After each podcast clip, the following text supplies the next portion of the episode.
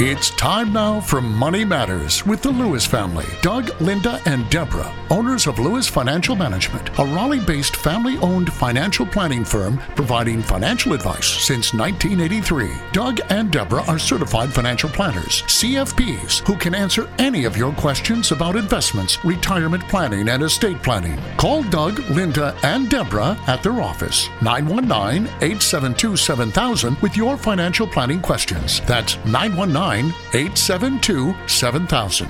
Now, here are Doug, Linda, and Deborah. Investments offered through SFA Inc. Investment advice through Lewis Financial Management. SFA Inc. and Lewis Financial Management are not related entities. And we are the Lewis family, ready to answer your questions tonight. This is Linda Lewis, and thank you for joining us on Money Matters on News Radio 680 WPTF. And I'm Doug Lewis, certified financial planner. And I'm Deborah Lewis, certified financial planner, and we're here to answer your questions for the next hour. Hi, Margie. This is Doug Lewis, certified financial planner. How can I help you? Hello. Thanks for taking my call. I'm calling concerning my mother. Um, she is 85 and draws about $550 a month in Social Security. Mm-hmm. Uh, she needs approximately 400 additional in monthly uh, to meet her monthly expenses.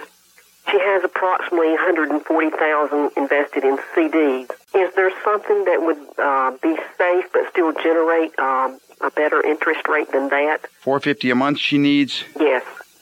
Well, yeah, she could get probably double or triple that. She could probably, if she wanted to, with $140,000, yeah, she could probably get about 900 a month. And how so? Well, here's the way to approach it, Margie. You say she's 85 years old? Correct. Okay. And uh, is she married or is she widowed? She's a widowed. She's Li- a, lives she's- at home Lives at home uh, by herself or with you? by herself. She What what else does she have besides 140,000 in CDs? She owns her home, She owns her home. How much is her home worth? probably ninety thousand. 90,000. Anything else or is that it? That's it. Okay, so she's got a modest set of assets. You know, and you have to think of your mom first before thinking of you guys and your inheritance. You know what I'm saying? Yeah. So I'm going to tell you how to think of her first. At age 85, it's not likely that we're going to give your mother 15 years of life expectancy. You see what I'm saying? Yes. Now maybe she will have it. You could take out $1,500 a month, and if those funds never ever grew at all, then you'd then you'd last eight years. She's not going to be able to spend that, is she? No. So therefore, you could uh, you could put it into a conservative investment, conservative portfolio of funds. On the other side, what's probably going to happen is the hundred and forty thousand is going to give her the extra four fifty a month that she needs, and over the next eight years, it would probably end up being over two hundred thousand. So you're saying mutual fund? Uh huh. But you do you don't want to do this on your own. You want to meet with a certified financial planner to help you select the kinds of mutual funds that are suitable for her. I see something that would be safer. Yes, you, in other words, mutual funds are sort of like wives. When you go out to get, married, now you wouldn't know that you're you're a woman, but when a man goes to get married, he can choose all kinds of women to marry. There are some that are riskier than others. I happen to pick a winner. Okay. Why, thank you, dear. Some guys they do it another way. They go ahead and try to get the flashiest thing in town, and they're going to go ahead and the wild and the crazy. That's high risk. That might work, but it might not work. The same thing with mutual funds. Mutual funds don't have to be real risky. There are conservative mutual funds also. Appreciate your help. Yeah. Well, listen, if you would like some help uh, personally, call my office during the week. That number at the office is 872 7000. That's 872 7000. And we'll see about setting up an appointment to meet with you or have another financial planner meet with you and show you how to actually do it step by step if you like. Thank you for your help. Yeah. You're welcome. Take care, Margie, and write down your questions and have a good day. Thank you. Bye bye. Maybe we could go over some of the basic financial planning issues that some people wonder about. For example, how much should you have in your emergency fund? Some people wonder, how much should they have? Sometimes I get people that call in and they've got 60,000 in their money market or they have maybe 20,000, but they're not, you know, how do you calculate? That's a great question, Linda. As a matter of fact, many people don't even have the concept of an emergency fund. Some have no money in money market, and some have far too much. You're right. The key is to determine an emergency fund. And that emergency fund is simply money that you're willing to leave earning virtually no interest, two and a half, three percent interest, but it's there for emergencies only. That's usually supposed to be a multiple of living expenses. In other words, if we have computed the client's living expenses to be $3,000 a month, then we should have a multiple of that 3000. For example, if they are young, two earner income, no children, I would take 3 times that multiple or a multiple of 3 times that factor. So 3 times 3 would be 9000, maybe at the most $10,000 in a money market account just for emergency. That would be their emergency fund. On the other hand, if a client is retired, then I would take a multiple of 6. I would have 6 months of emergency. So if it was $3,000 for the retired couple, I would keep 18,000 in an emergency fund. Any more than 6 months is usually too much. And any less than 3 months is usually too little. So you're saying have that emergency fund in a liquid account like a money market account or a savings account? Well, the term liquid, Linda, is broader than money market. Liquid investments are available too, like stocks and mutual funds, but that's not what I'm talking about.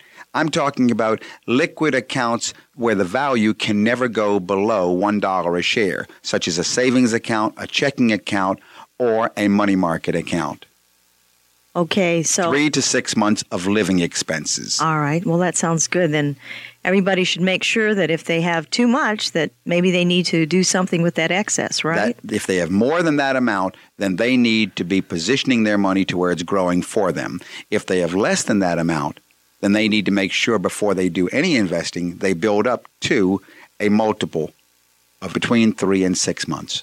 And if any of our listeners need some information, you can call me at the office at 8727,000, 8727,000, and we'll be happy to send you some information or give you the instructions on how to set this up. Well, that's one of my favorite topics. How to get started. Uh, we get that question frequently, don't we, Doug? We really do, Deborah. And the question is not a matter of time. Emergency fund has has to be a topic at the beginning topic of any financial planning engagement, whether it was 20 years ago, 30 years ago, or 12 months ago. Absolutely. But the question is answered sometimes in a very strange way. A lot of people, they think it's three times the monthly income. I hear a lot of people say, well, I, I, I know I'm supposed to take three times my monthly income for my emergency fund. No, no, no, no, no. It's not three times the monthly income. It's not the income, it's three times the monthly expenses. Call me, Deborah Lewis, certified financial planner at Lewis Financial Management. 919 872 7000. 919 872 7000. And then we have to go further. It's not And- just all of the expenses. Right. You know, it's not a matter of saying, well, I spend 120,000 a year, therefore divide that by uh, 12 months, that's $10,000 a month, so I need 30,000 in emergency fund. No, no, no. That's not the right way because your expenses break into categories, don't they? They do. And you're going to have expenses that you pay on a regular monthly basis. Right. I usually coin those as ones where we know we're going to get 12 bills a month, a year.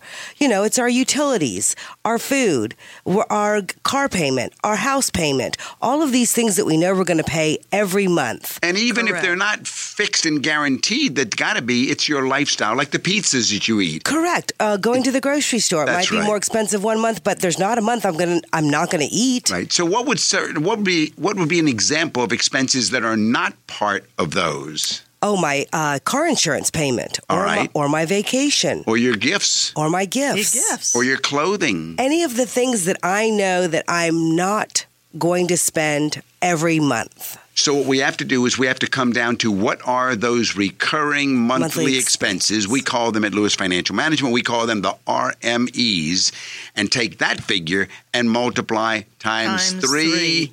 and then we have the proper emergency fund. Because as we said back at Three to whatever year we six, did that, well, we said that if you have too much, the money is just sitting there wasting, doing That's nothing. Mm-hmm. Right. We don't want that to be happening either. Right. So you really have to know your own living expenses. What does it cost for me to pay my bills for three months? And have that set aside. Right. If, Exactly. if if you're if you're if you're a dual income family. Now, if if you're a two income family, it might be three. Uh, with one person, it might be six. So the comfort level is going to override that one, right? That True. is true. It's, True. It is the comfort level of the individual because some folks, if they have several million, they like a little bit more money Right. as a cushion. I saw somebody last week. He has over two hundred thousand in cash, and of course, it's that's foolish. It's foolish. He just didn't know what to do, but he doesn't need two hundred thousand dollars in cash for emergency expenses. Right, Just- right. and so we need to help them. We need to help them find out what is the amount that gives you the proper comfort and balance. and the balance. And you know what else is interesting about emergency fund? Because you began with, well, if my income is one hundred and twenty thousand, therefore that would be about ten thousand dollars a month that I'd be spending if I averaged it. Right. What we find out is is that when you fine tune what your living expenses are, you're in reverse fine tuning what you really have that's left over That's right. because there might be nine out of 12 months to where you only have reoccurring monthly expenses. And there might be three or four, but much fewer where you have one time large discretionary or fixed non monthly expenses. The rest of the month, you can be investing on what we call the Pay Yourself First plan. If you'd like further information, call us at 919 872 7000 or go to our website, dougandlinda.com. That's dougandlinda.com. Mike, Doug Lewis, a certified financial planner. How can I help you? if I want to get into um, financing a college education for a very young child, I've heard that using tax-free uh, municipal zero coupons might be a good way of locking in an interest rate uh, rate of return. What's your opinion on that? How old are you? 31, You're 31 years old, married or single? uh, married, Married. How many children? Just one? just one, One child. How old's the child? one. Child's one year old. Right, what's your income, Mike? It's Yeah, over Mike. 65. Income is 65000 Is your wife working or not? Yes, Okay. What's her income? uh, about 40. About 40. So combined family income of the two about 105000 And are either of y'all working for companies that you're worried about shakeouts or anything, or you feel pretty solid? Oh, I don't think so. Okay. What have you got built into your investment portfolio for yourselves and for your, child your child right now? Well, we both participate in 401k programs with our companies. All right, let me give you a little bit of advice as far as 401ks that you participate in. Do not, under any circumstances, plan on using that for your child's college education. Even though a lot of people do it, don't even think of it. It, it will be a disaster for And you why not?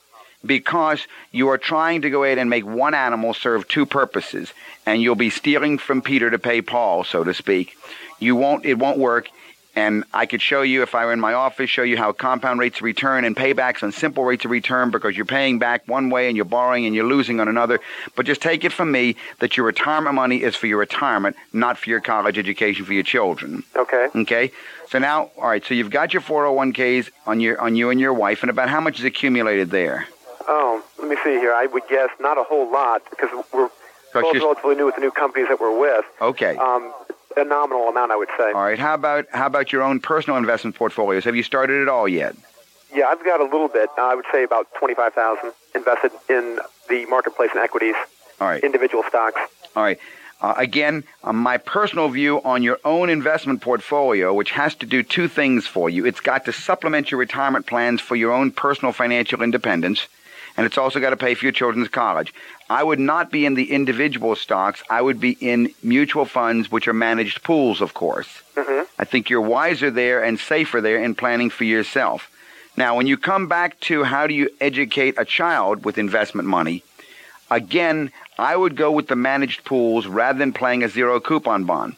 What a zero coupon bond basically is, it is simply saying that if you hold it all the way through to maturity, you know exactly how much will be waiting for you. Right. Well, what you're giving up there is the very thing that you're looking for, and that's what we call compound interest. The compound rate of return, which is what Einstein called the eighth natural wonder of the world, is where money grows on top of money, grows on top of money. But a zero coupon bond has no compound return. It's simply going to go and do all the way exactly along a straight line curve. Okay. With $105,000 income, I would look for maximum growth. I'd take the volatility. I wouldn't worry too much about, you know, trying to be super conservative, which is really what you're doing there. The tax benefit is just, that's a little icing on the cake, but you'll lose if you go ahead and use any numbers. You know, you could get a pure growth fund, as a matter of fact, and have no dividend income, and all you'd be paying tax on is the gain. Mm-hmm. You see what I'm saying? Right. So you would put the money in some kind of With a Uh, one year old child, if I were you, with the numbers you've given me, I'd have it in an international growth fund.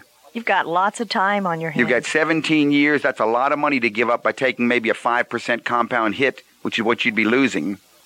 right. You see what I'm saying? Well, that does sound. I was wondering about that. That that does sound like a good idea. And if you have further questions, Mike, call the office in Raleigh at 919-872-7000. That's 919-USA-7000. I'll be happy to send you some information, even a brochure on college funding. Thanks. Okay. Thanks for calling. Okay, Doug. What is a charitable remainder trust? When our charitable remainder trust, Linda, is a tax advantaged, irrevocable trust that can provide the client with a lifetime income stream and immediate tax benefits. And the trust principal is ultimately going to go to some sort of a charity, but the charity is going to be directed and chosen by the client to occur after the client's death. And many people that I recommend charitable remainder trust for are people in their 30s or 40s or 50s. What, with sizable estates? Actually, they don't even have to have sizable estates. It is simply a tool that can offer many benefits. The predominant benefit is a lifetime income stream starting now. A check, a check a month, if you will, a check a quarter, a lifetime income stream, and also some real strong tax benefits.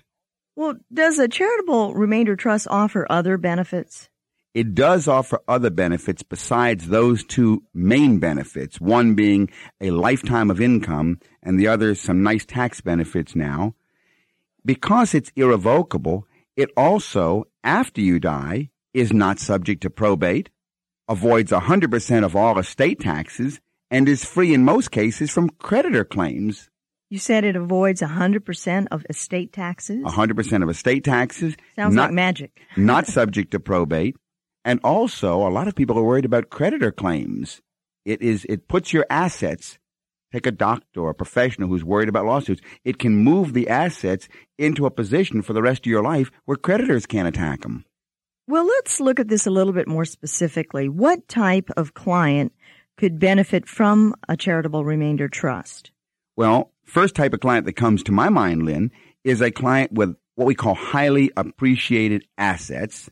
That's fancy language for anything that's grown in value. Maybe it's a, a farmer who's got a piece of tobacco land and it's grown in value tremendously, uh, much more than he paid for it 20 or 30, 40 years ago. It could be a man who's got a stock portfolio or a woman who's got a stock portfolio and it's grown very high. It's called highly appreciated assets and they want to increase their income. They want to reduce their income taxes and at the same time, they're afraid of paying the capital gains tax and they're worried how to go ahead and shift it from something that's not producing much income to something that is producing income and avoid all of the capital gains tax. That type of person is the first one that comes to my mind. Well, how soon will the charitable remainder trust generate income? If you wish, the charitable trust can actually begin paying you almost immediately and can go on for uh, quarterly payments or semi-annual payments. Most of the ones that I set up for clients and that I recommend, Lynn, pay quarterly for the rest of the clients' lives. Okay.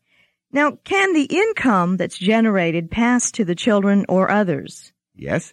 As a matter of fact, a charitable trust can provide income for the client's life plus another 20 years. That's the maximum you can get. Another 20 years to the children or to anyone else after the client's death. And how is the income taxed? Because we're looking at money that's coming out of the trust, right? That's the real, yeah, that's right, Lynn. And that's the real confusing issue. It's extremely complicated. Of course, the client doesn't have to worry about it. But on the other hand, it is the real sizzle to a charitable trust. The income is called four tier accounting income. And the income earned inside this trust and then paid out to the client is paid out first as ordinary income. And then second as capital gains income. And then third as tax-free interest income. And lastly, return of principal income. But most commonly, 90% of the income coming out of a trust is going to be taxed as plain old ordinary income. This is Deborah Lewis, certified financial planner at Lewis Financial Management. Our number at the office is 919-872-7000. Call me at 919-872-7000. Well, this is a wonderful strategy for someone. Didn't we have one listener who had a situation where he had inherited a sizable amount of stocks from a relative? Mm-hmm. And the thought of having to sell these stocks after many, many years of ownership, and, you know, of course, it was gifted to him before his relative's death. But the thought of cashing in these stocks was a monster problem with taxes, right? He was scared. He was in the stock market. He was scared. Didn't want to stay in the stock market. It was too high. Wanted to get out and move into something more conservative. But his accountant had told him, if you do, you're going to have to pay such a big hunk of capital gains tax because it's made so much profit for you that you can't come out. So he was just stuck as far as he was concerned. You're right. That's a classic case. And that worked out beautifully in his case. Because he did gift the stocks into the trust. Into right? the trust, and yet he kept control of the trust for the rest of his life. He will control this thing. But in addition, he also got a tax deduction for doing it and then got to sell the stocks 100% tax free of capital gains tax. Well, how is the tax deduction calculated? Well, now, for moving the money into his own trust, there's a special IRS formula used to determine what's called the future value of a present gift. And this formula takes into account the present value of the gift and the donor's age and the income payment that he selects that he wants to have back to him. And then this criteria determines the value of the gift received at some time in the far distant future by the designated charity. And that's the tax deduction that you get for doing it today. So you get the tax deduction, but you also get the benefit of if you invest that money within the trust. Avoiding all the capital gains tax, and you get all the income. Okay, well, that's great. And are these contributions to the charitable remainder trust revocable? That's the kicker, Lynn. They are not revocable. Since the IRS allows the avoidance of all capital gains taxes and also gives you a current, that's this year, charitable tax deduction, there must be an irrevocable guarantee that the gift will be received by a qualified charity sometime in the distant future. Can more than one charity be named as a charitable beneficiary of a charitable remainder trust? Lynn, the beauty of the charitable remainder trust, and a lot of people don't realize this, is you can set up one of these trusts. You can designate that you're going to control this thing for the rest of your life, and you can even say that the charity that you identify can be changed also. You can change your mind a million times during your lifetime and keep changing charitable beneficiaries or add different ones on. It doesn't have to be one. It can be changed many times, and there is nothing that can't be changed as long as they still qualify as charities. Well, what assets can be transferred to fund the charitable remainder trust? Actually, Lynn, most any asset that doesn't have any mortgage or any debt on it can be transferred to a charitable remainder trust. There is caution and assistance that's recommended in transferring assets like real estate and closely held stock of businesses. That's another one that's a really wonderful idea. It's a way to pass your family business on and avoid the capital gains tax. But when you're dealing with those types of things called hard to value assets, you really need to work with a professional to make sure that it's done properly. But basically, any asset can be transferred as long as it doesn't have debt. Can only a portion of a particular asset be transferred into the charitable remainder trust? It can. You don't have to transfer the entire thing. This can be accomplished with the charitable remainder unit trust, and the client can choose to fund only part of the asset or the assets into the trust, and then later on can start adding a little more. You don't have to do the whole thing now. You can say, well, I think I want to move some into my charitable trust now, and then add more. What about being a trustee? Can a client be his own trustee? Actually, that's the real strength that not many people are aware of. A charitable remainder unit trust, of course, like any trust, is controlled by the trustee. But yes, you, the donor, can be your own trustee. Now, a donor may want to have a co-trustee who would also have an understanding of the duties of a trustee in case he became incapacitated or he wanted to. And very often when I have a co-trustee, Linda, I set it up as the spouse, the client. His spouse could be the co-trustee, or it could be a child. Have his child as the co-trustee. When a person has an asset, they probably want to retain some amount of control. If they shouldn't, then I'm going to tell them when they come to see me, you want to have a 100% control as much as possible in every situation of your financial life. Never give up control if at all possible. Work with a financial planner that can show you how you can keep control of all of your lifetime assets and your afterlife assets also by doing certain type of estate planning and lifetime planning. Okay, well, I think that's a wonderful strategy. And if anyone has any other questions regarding the Charitable Remainder Trust or trusts in general, do give us a call at the office and we'll be happy to answer your questions. The number at the office is area code 919-872-7000. That's 919-USA 7000. John, this is Doug Lewis, Linda Lewis, Deborah Lewis. We're the Lewises here for you tonight. How can we help you? Well, good evening, y'all. Uh, I've got a question for you. I uh, I'm getting a lot of feedback, by the way. I think your your honest can hear it. But You're getting feedback. I wonder why. Are you on a ra- are you on a car I'm- phone? I'm- yes, sir. I hear the screener talking. Actually, you hear the who talking? it sounds like your your call screener is talking. But anyway, I'll get to the question. No, there's nobody talking here. Okay. Anyway, the question is, um, I had a surprise. Uh, uh, yeah, a surprise piece of mail saying that a company company I worked for for um, for two years uh, has has pension money for me, and that uh, as of December in December I was going to start getting a three hundred dollar a month. So, which sounded great. By the way, I'm hearing that voice again. But um, Are, are you on a cell phone or on a car phone? Yes, but it's not on the speaker. It's actually someone speaking. I can hear him talking in the background there. You're not hearing it because you're on the air. But anyway, I'll try to get through this and ignore it. So here's the question. Yeah, try your best because it, it's really hard to hear you very clearly because we're getting a lot of feedback from you. It's like an echo. But go ahead. I heard you say that you found that the, some old pension money was discovered and they're sending it back to you in monthly payments. No, they. It was a surprise that I even have a pension with the company. I didn't even know it. Okay. So, so they they said I can take a uh, forty-seven thousand dollar cash payout Right. or a three hundred dollar a month uh, pension check. Right. And um, of course, as a cash payout, I can I can roll it over, or I can take it in cash. So the question is, what should I do with it? All right. Well, tell me a little bit about yourself. I think I know where I'm going to go on this, but tell me a little bit about yourself. How old are you? You said it's uh, John, right? 63. You, John, you're 63. Yeah. All right. You married or single? Married, All right. You're married. Are you retired or working? retired, Your wife working or retired? uh, working part time, retired. Okay. In terms of y'all's income, you're drawing Social Security now? Yes, Okay. What's your Social Security income you're getting? uh, about uh, 17, 20. About 17, 20 a month? Yes, All right. And how about your wife? Is she drawing Social Security yet? no. Okay. What does your investment portfolio look like in turn on the non-retirement side now? Um, it's about five hundred thousand. All right. So you've got 500,000 in non-qualified money and then what about in your four in 401k, IRA or all of your retirement monies, your qualified money? Hmm. Um, the 401k, I've just got a small 401k because it's already been rolled out. I've already rolled out of the 401k. Right.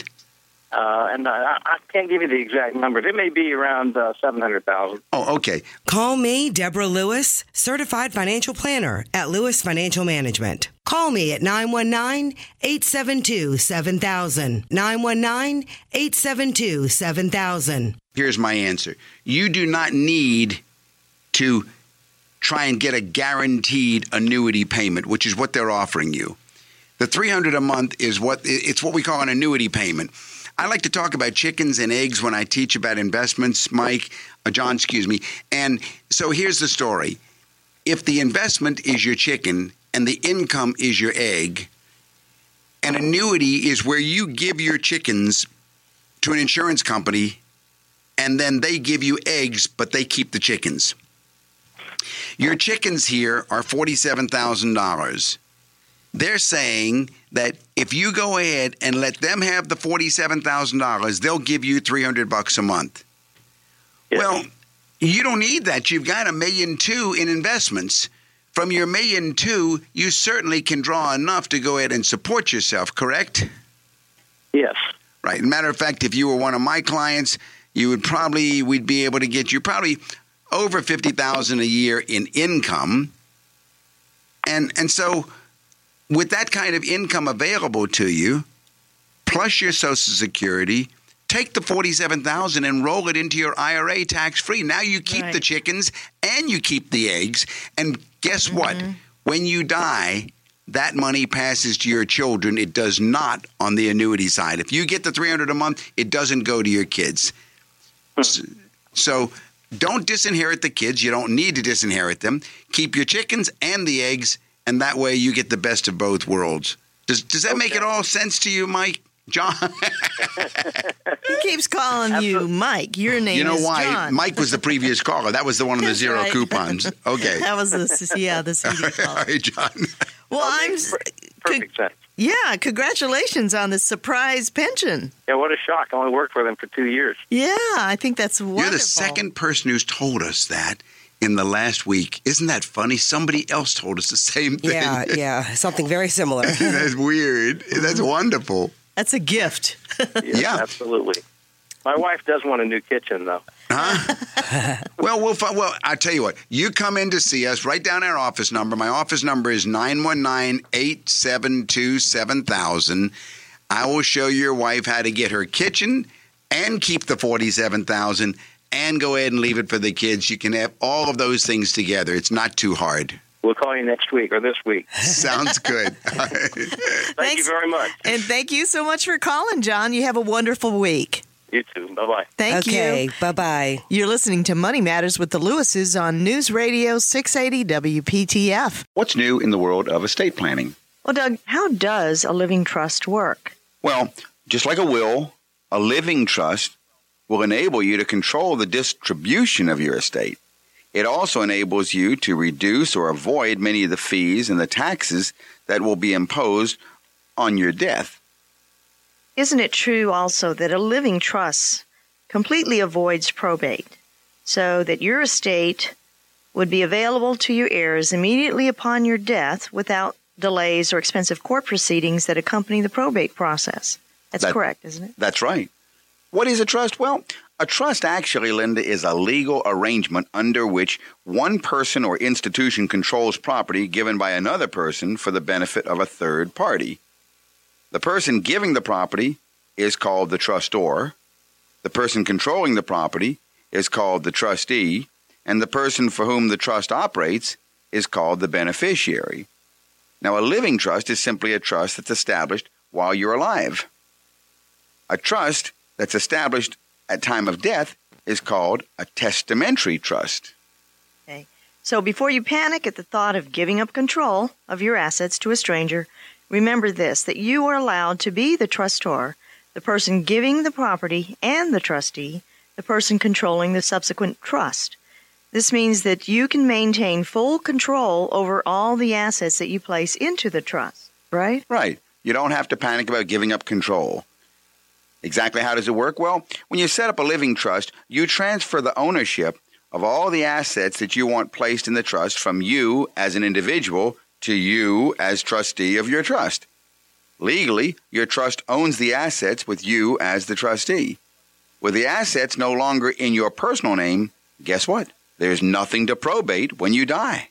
So you save a few dollars, right? and since you are the trustee, you maintain full control over the assets within the trust. You can buy or sell as you see fit. You can even give away assets.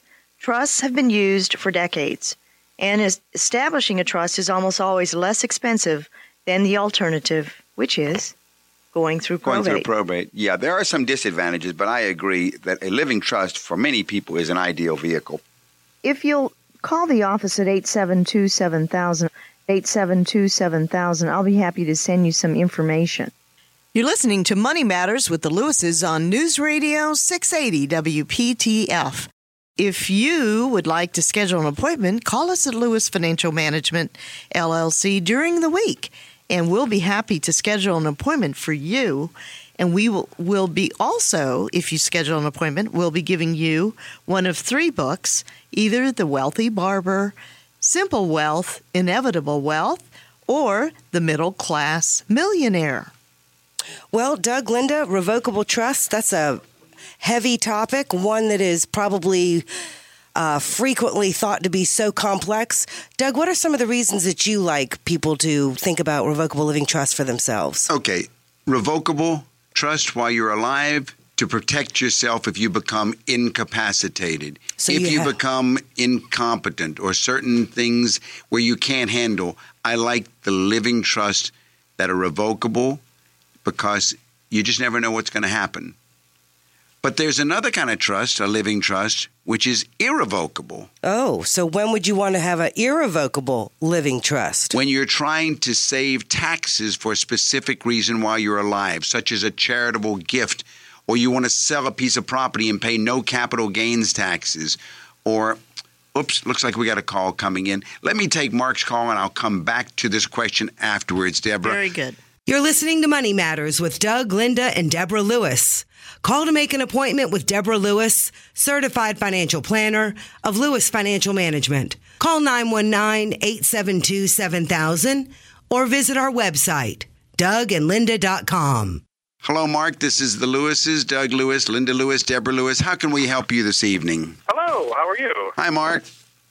Well, here's my question. My wife and I have a friend of ours who has a 16 year old daughter who started working um, part time because she's in high school naturally, and she's picking up every extra hour she can to work. Now, she's also taking personal finance classes in high school, and considering it's government education, I have very little faith in that. But it's still a good step.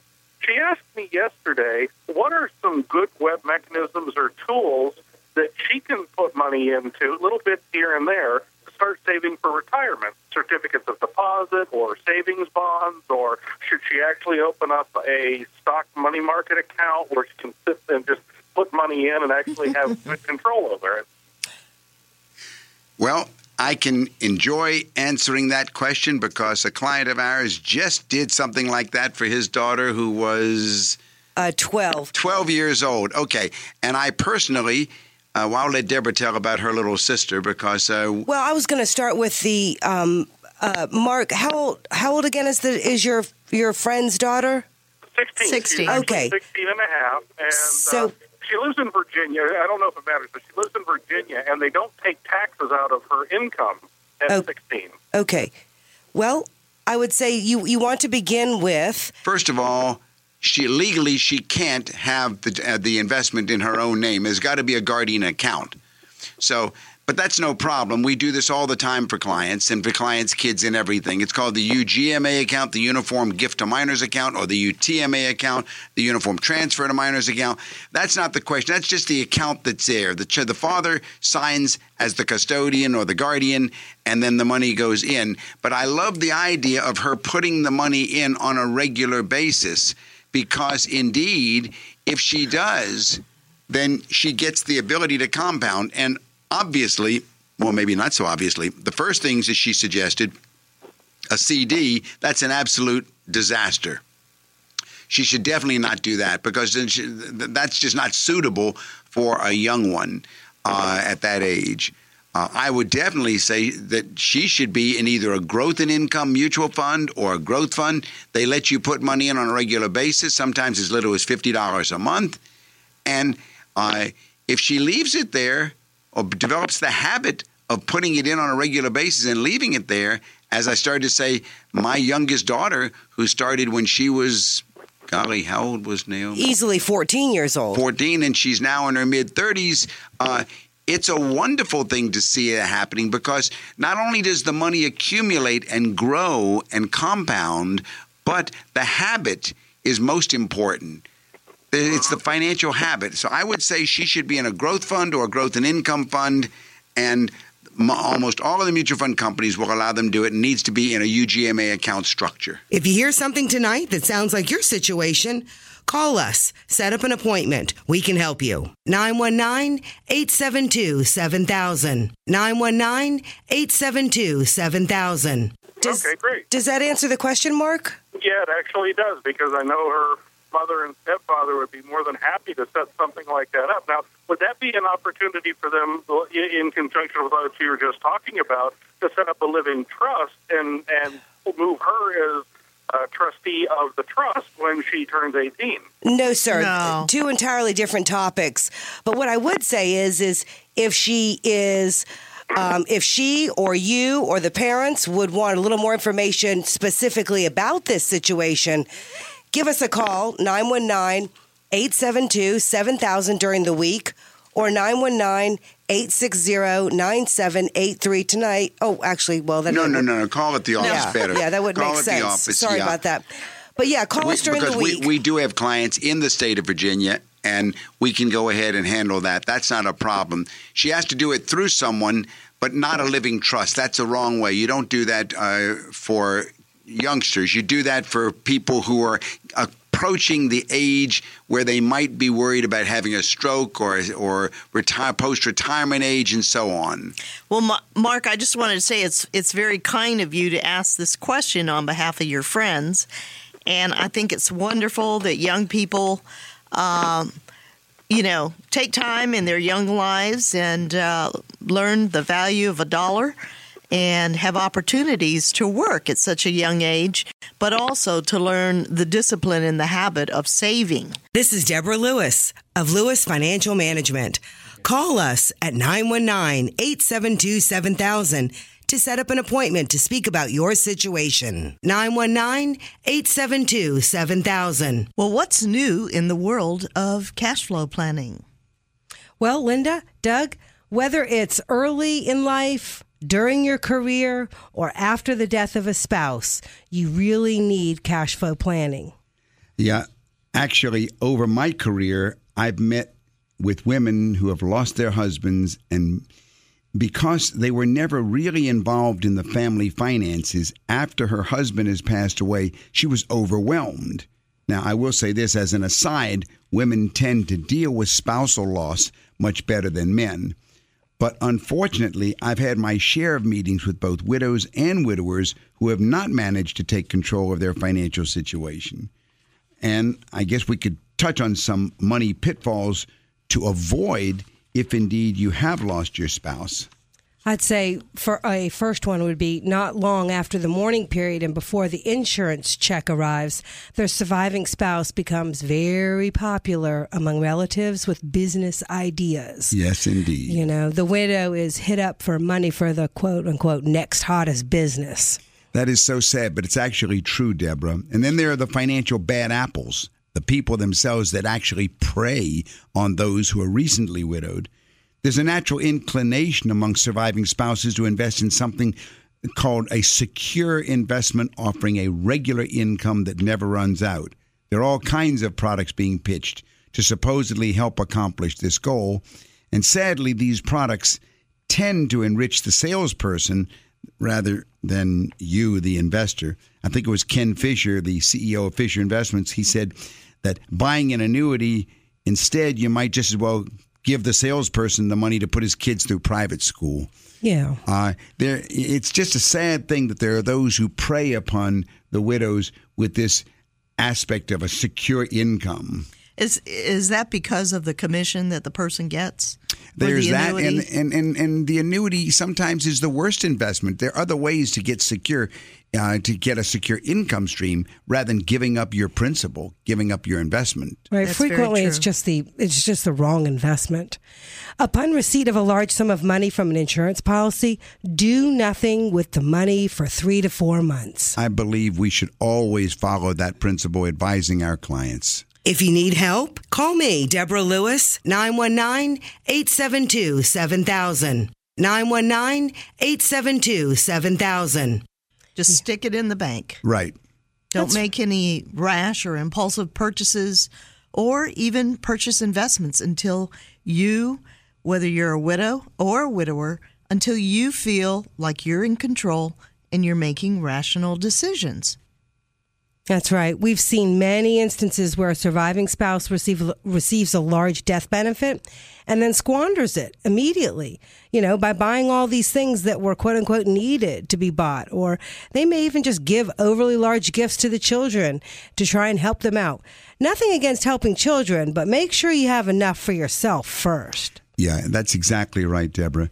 Before making any investment or gifting decisions, it's important to figure out how much money is needed on a monthly basis. Wait a few months to try to determine how much money that you need to live on. And the reason to wait a while is that you may have all kinds of immediate expenses that are going to skew your budget and give you an inflated figure of what you need. And then after things calm down, then you can start to track those expenses. Of course, in our office, that's exactly what we do with our widows and our widowers. We start tracking those expenses.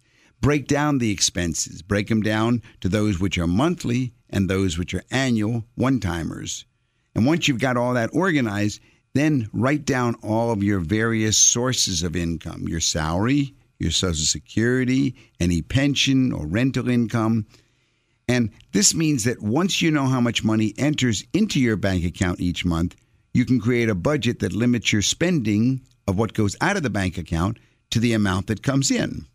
That's right. After defining cash flow needs, investment allocation decisions can be made. If income is less than expenses, the money can be invested to generate income to cover to cover to supplement the monthly shortfall.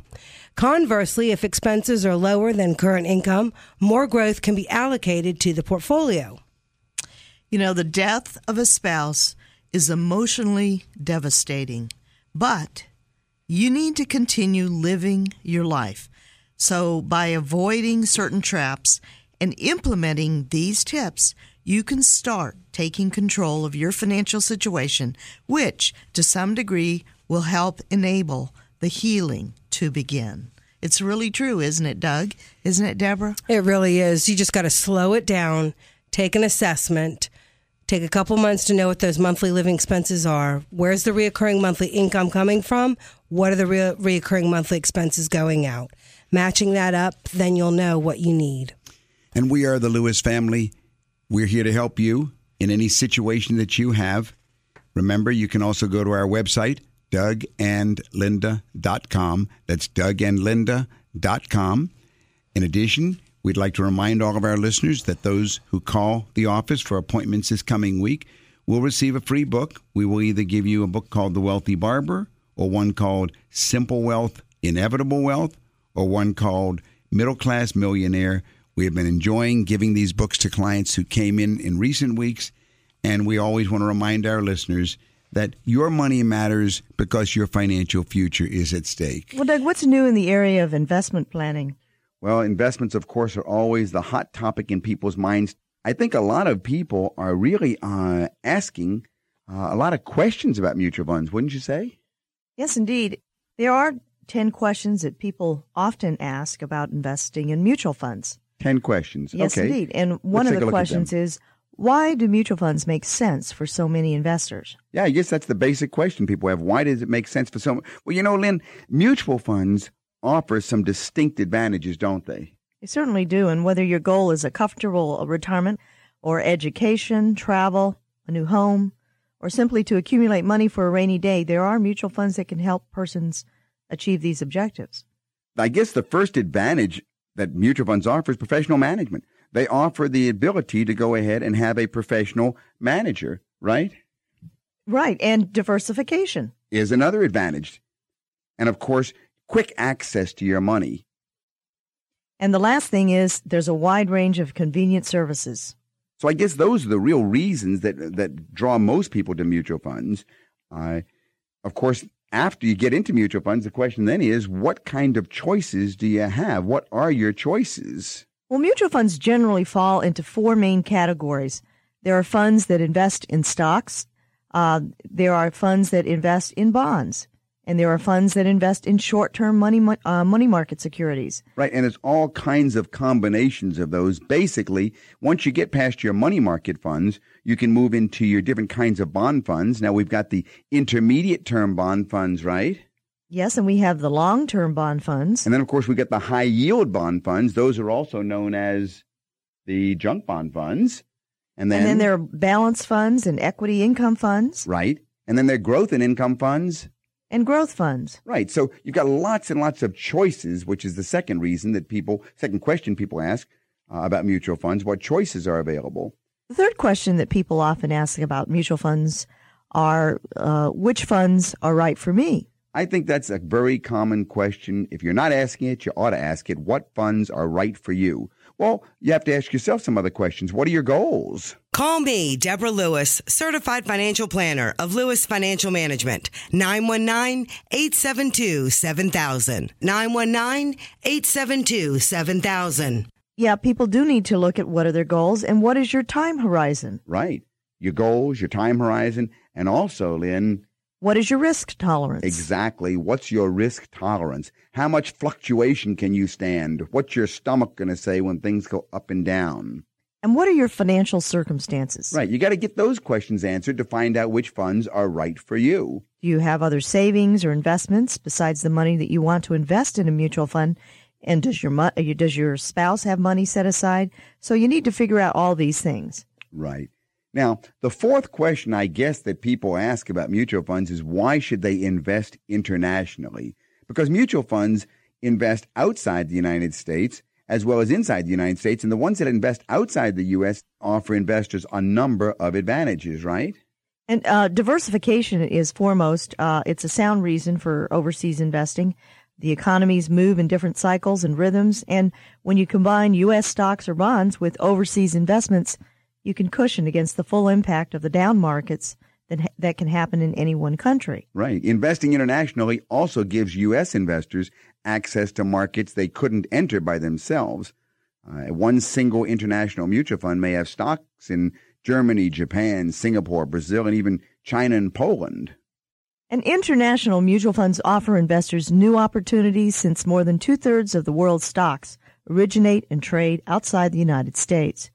Now, the fifth question that people often ask about mutual funds is what are the best uses of my dividends? Right, Lynn. The dividends are a play that can be used or not used. Either you reinvest them or you keep them, and it depends on your circumstances. No doubt about that. The question of dividends needs to be addressed. Now, the sixth question that is often asked about mutual funds is Is now a good time to invest? It's a big question that always comes up, always comes up in any discussion of investing. The problem is that no one can predict what the financial markets will do from week to week, month to month, or even year to year. So just about any time is a good time to begin a long-term investment program. If you believe that the world's economies will continue to grow and that many companies will benefit, then just do it. For most long-term investors, the key has been not when they invested, but did they invest? So the seventh question, if we've covered six questions already, let me see. What would be a seventh question? I guess, um, uh, why do mutual funds make sense for a retirement program? Diversification. If you own a diverse mix of assets, it's a good technique to manage volatility, and that's especially important when it comes to retirement assets. Right. Now, the eighth question, I guess, that people are going to ask, if I could come up with a question, would be how I can use my mutual funds to customize my financial plan. Mutual funds are not simply investments. They also offer a convenient way to structure a financial plan.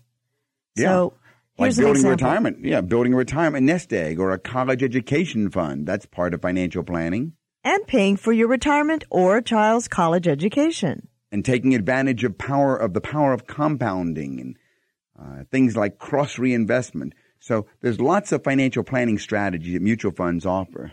Well, let's look at the last question that people most ask about mutual funds. Which would be what? How do I get started? Exactly. I guess a lot of people get that right up to that and they say, well, how do they get started? And I guess the first step is to sit down with a financial advisor, a certified financial planner who can help you select the specific mutual funds that are right. Uh, but professional advice, uh, whether it be from a lawyer, a doctor, or a financial advisor, is seldom free. So your financial planner is going to need to be paid. And if you want to go ahead and uh, get good advice, you should be prepared to pay for that advice. So I would say if we've summarized 10 good questions like that, that's probably uh, what's on the minds of most people. Uh, why do mutual funds make sense for so many investors? How can you use mutual funds to customize a financial plan? What kind of choices are out there? What funds are right for me? Why should I invest internationally? Is it a good time to invest now? What's the best use of dividends? Uh, why mutual funds make sense for retirement plans? How to keep track of investments? And how to get started? And that's probably, uh, that's, I think you're right, Lynn. Those are probably the main 10 questions. And if you'd like any more information, our number in Raleigh is 872 7000, and I'll be happy to send you some information. You've been listening to Money Matters with Doug, Linda, and Deborah Lewis. Money Matters provides you with a personal financial hotline on any subject where money really matters. For more information, you can call Doug, Linda, or Deborah in Raleigh at 919 872 7000. That's USA 7000. Listen again next Saturday and Sunday at 5 p.m. for Money Matters with the Lewises on 680 WPTF.